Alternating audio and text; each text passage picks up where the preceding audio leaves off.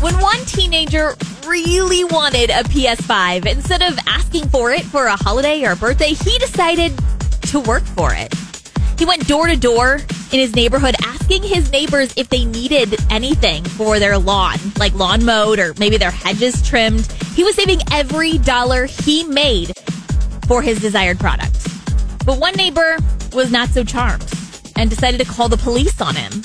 So Officer Colleran met up with the boy who was truthful about his reasons behind his door to door ask, and the officer was very impressed with him. So impressed that he showed back up a few days later, PS5 in hand, and a gift card for the membership for this inspiring teen. He had actually collected donations back at the police station to get him his gaming system. And before departing, Officer Colleran even made sure that the boy could connect with him over the PS5 system so that they could play games together.